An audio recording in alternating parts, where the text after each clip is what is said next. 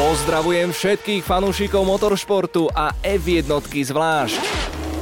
Toto sú formuloviny Števa Ajzeleho.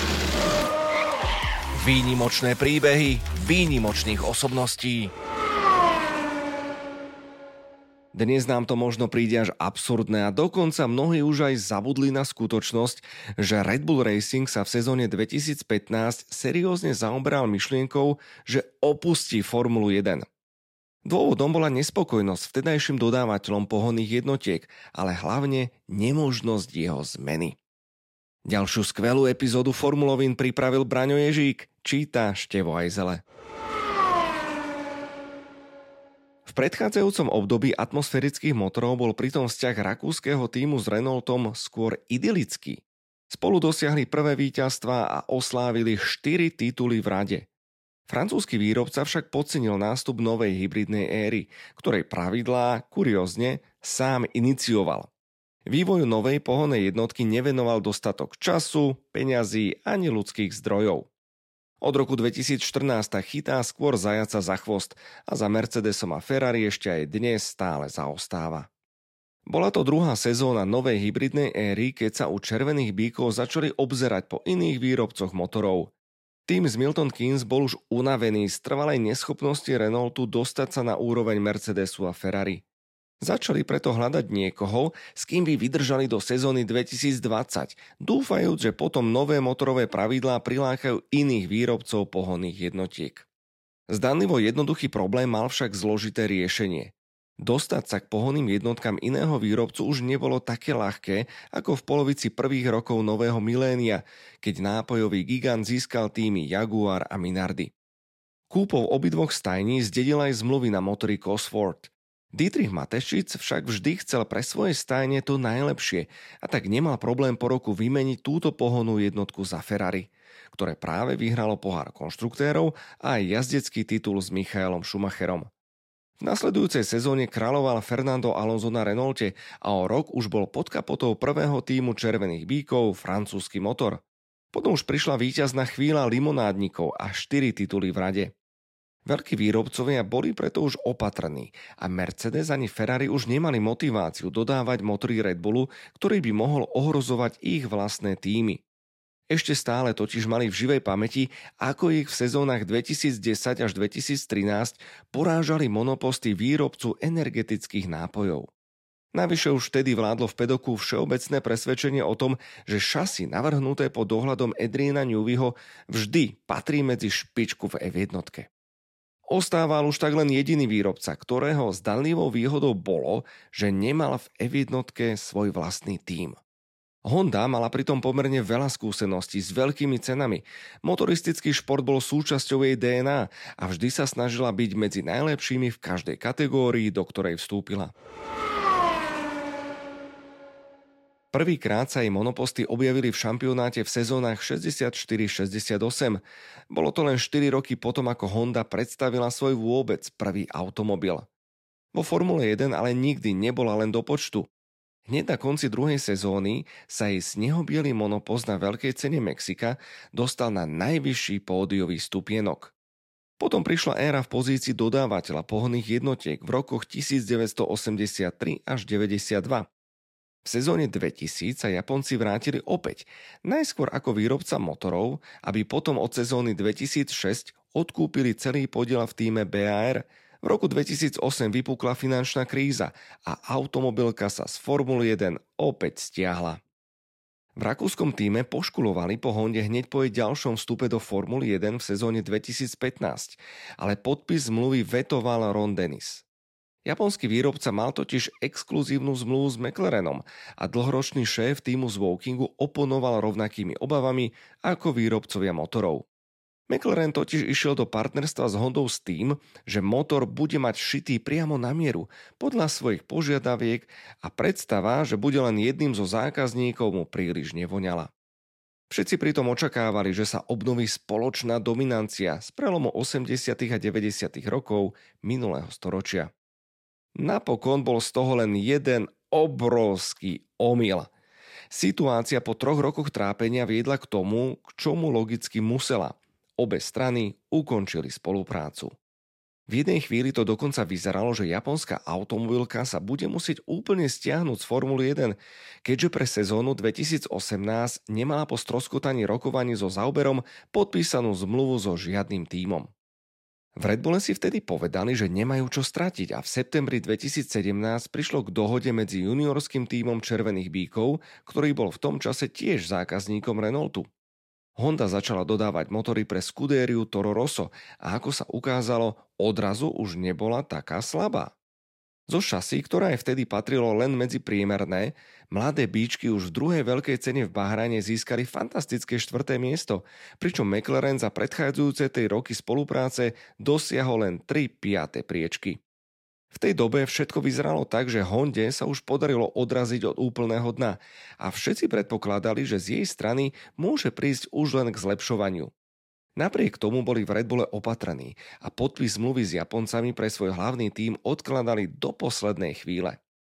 Červené bíky prostredníctvom Toro Rosso stanovili Honde svoje vlastné výkonnostné ciele a tie sa podľa všetkého z väčšej miery podarilo naplniť. Stále však ostávala otázka spoľahlivosti. V Milton Keynes boli ale všetci presvedčení, že ju japonskí inžinieri dokážu do začiatku spolupráce vyriešiť. Vzťahy Red Bullu s francúzskym výrobcom sa medzi tým začali ešte viac zhoršovať a situácia došla až tak ďaleko, že počas veľkej ceny Brazílie 2018 prišlo k otvorenej roztržke medzi šéfom Toro Rosso Frankom Tostom a jeho náprotivkom v Renaulte Cyrilom Abiteboulom. V tej dobe už mal Dietrich Mateschitz pre svoj hlavný tím vo vrecku zmluvu s automobilkou z krajiny vychádzajúceho slnka, u ktorého medzitým po prepadáku s McLarenom došlo k veľkej zmene hlavne v personálnej, ale aj technickej oblasti. Honda už tvrdohlavo nestávala len na svojich vlastných inžinieroch, ale začala spolupracovať s množstvom uznávaných odborníkov. Hondou sme pozitívne prekvapení, potvrdil vtedy aj Helmut Marko. Hlavne z pohľadu ich nasadenia a entuziazmu. Myslím, že sa zo svojich chýb poučili. Motor je veľmi ľahký a teraz už je aj spoľahlivý. Šedá eminencia prezradila aj, ako začala spolupráca s výrobcom motorov. Japoncom sme nepovedali, ako má vyzerať motor, ale okamžite po podpísaní zmluvy sme si medzi Faenzou, Sakurou a Milton Keynes, kde má Honda malú továreň, vymenili technikou. Samotné rozhovory o dodávke pohonných jednotiek na roky 2019 a 2020 pre tým Red Bull odštartovali v Baku pre tamojšou veľkou cenou, keď sa stretol Helmut Marko s Masahim Yamamotom. O 6 týždňov už bolo všetko na papieri a v Kanade rakúsky tím oznámil, že vstupuje do ďalšej kapitoly svojej histórie. Po 12 rokoch, 59 víťazstvách, 4 jazdeckých a konštruktérskych tituloch hodil za hlavu spoluprácu s Renaultom. Od nasledujúcej sezóny malo byť na nose jeho monopostov veľké písmeno H. V tom období pritom vôbec nič nenaznačovalo, že by sa toto partnerstvo mohlo stať takým dominantným, akým je dnes. Napriek tomu táto spolupráca dávala z mnohých dôvodov zmysel. Vďaka Honde si totiž Red Bull polepšil nielen po športovej, ale aj po technickej a finančnej stránke. Dostal sa do pozície, ktorú vlastne nikdy vo svojej histórii nezažil. Výrobca motorov sa bude koncentrovať na jeho požiadavky a pri stavbe monopostu sa nebude musieť uchyľovať ku kompromisom. Už dávnejšie je pritom známe, že Toro Rosso zdieľa množstvo súčiastok, ako napríklad zavesenie a prevodovku, takže aj z tohto pohľadu je to stále iné, ako keby Honda dodávala svoje pohonné jednotky 2 rôznym tímom. Z tejto situácie by preto mali ťažiť všetky 3 strany. Výhodou sa javilo aj to, že Európske centrum, v ktorom okrem iného prebieha aj vývoj batérií a hybridnej časti pohonnej jednotky, majú Japonci v Milton Keynes, teda v rovnakom meste, v ktorom sídli aj Red Bull Racing. Honda bola navyše bohatá nevesta, ktorá už McLarenu prispievala štedrými čiastkami nielen na prevádzku tímu, ale aj na platy jazdcov. Vydýchnuť si tak mohol aj Dietrich Mateschitz, ktorý už na sklonku života nechcel do Formuly 1 investovať také sumy ako v minulosti. A čo za svoje peniaze dostala Honda? Okrem partnerstva so spoločnosťou, ktorá je ešte väčšia ako McLaren a istoty, že v Red Bulle dokážu postaviť skvelé podvozky, aj spojenie so vzrušujúcou celosvetovou značkou, ktorú pozná najmä množstvo mladých ľudí. Tí by sa tak mohli stať aj potenciálnymi zákazníkmi japonskej automobilky. Idylka novomanželov však netrvala dlho. Prišiel prvý covidový rok a Honda už na začiatku októbra 2020 oznámila, že na konci nasledujúcej sezóny zo športu odíde. O ďalší vývoj súčasných hybridných motorov stratila záujem a chcela sa radšej venovať cieľu dosiahnuť uhlíkovú neutralitu v celej automobilke. K tomuto rozhodnutiu prispelo aj oddialovanie dohody o nových motorových pravidlách do neurčitých termínov, na čo mali svoj podiel aj pandemické obmedzenia. Ako keby sa opakovala situácia zo sezón 92 až 2008, keď sa Japonci zo dňa na deň rozhodli opustiť Formulu 1. Rovnako ako vtedy McLarenu a Brownu, aj Red Bullu teraz hrozilo, že opäť ostane bez pohonných jednotiek. Dalo by sa povedať, že manželstvo Red Bull Honda sa oficiálne skončilo formálnym odchodom Hondy na konci sezóny 2021 a nič na ňom nezmenil ani zisk titulu Maxa Verstappena. Obe spoločnosti však oznámili, že naďalej ostanú partnermi až do konca roka 2025. Pôvodná dohoda znela, že japonská automobilka pomôže v Milton Keynes vybudovať novú divíziu motorov s názvom Red Bull Power Trains. Do nej sa mala od sezóny 2023 s technickou podporou od HRC, teda športovej divízie Honda Racing Corporation, presunúť celá výroba pohonnej jednotky z japonskej Sakury a Red Bull mal tak prevziať zodpovednosť za celú ich výrobu a servis pre oba svoje týmy. Ako to však v takýchto prípadoch chodí, do hry vstúpil niekto tretí. Celý vzťah sa ešte viac komplikoval po schválení nových motorových pravidiel, ktoré by mali vstúpiť do platnosti od sezóny 2026. Už predtým Formula 1 vyhlásila, že do roku 2030 chce byť uhlíkovo neutrálna, čo sa zhoduje so zámermi Hondy. A tak sa v Tokiu začali opäť vážne zaoberať myšlienkou, že by predsa len vo svete veľkých cien ostali. Kým si ale celé znenie nových pravidel podrobne preštudovali, premrhali množstvo času. V Milton Keynes však chceli po krachu rokovaní s automobilkou Porsche o budúcnosti rozhodnúť čo najskôr. V posledných mesiacoch roku 2022 sa napokon dohodli s americkým Fordom. Váhavosť Hondy bola presným opakom toho, ako horlivo chcel Ford, navnadený úspechom Formuly 1 v Amerike, vstúpiť do šampionátu najrýchlejších monopostov. Honda po sérii rokovaní napokon až na jar oznámila, že pre novú éru uzavrela partnerstvo so spoločnosťou Aston Martin. Dovtedy však bolo potrebné vyriešiť ošemetnú situáciu s pohonnými jednotkami, konkrétne s jej spaľovacou časťou. Divízia motorov Red Bull Powertrains, posledná veľká investícia Dietricha Mateschitza, už bola síce medzi tým postavená, ale Red Bull po dohode s Fordom stratil záujem o japonské know-how. Do novej éry chce vstúpiť ako nováčik na poli motorov, čo by mu malo priniesť výhody pri vývoji, na ktorých sa dohodli všetky týmy, aby do Formuly 1 prilákali ďalších výrobcov.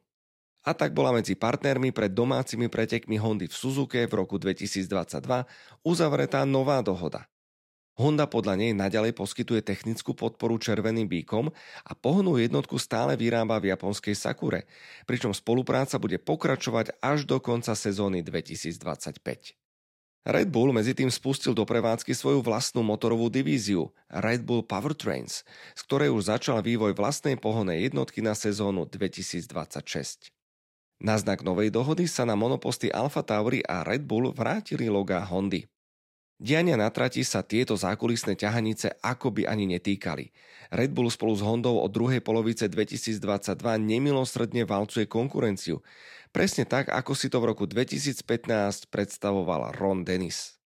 Súperi len nemohúcne škrípu zubami a s obavami sa pozerajú na nasledujúce dve sezóny, v ktorých bude ešte trvať partnerstvo rakúskeho tímu a japonského výrobcu pohonných jednotiek. V Milton Keynes však majú iné starosti. V sídle tímu musia dokupovať stále nové vitríny, do ktorých ukladajú svoje víťazné trofeje. Ďalšie zaujímavé informácie a príbehy nájdete na redbull.sk.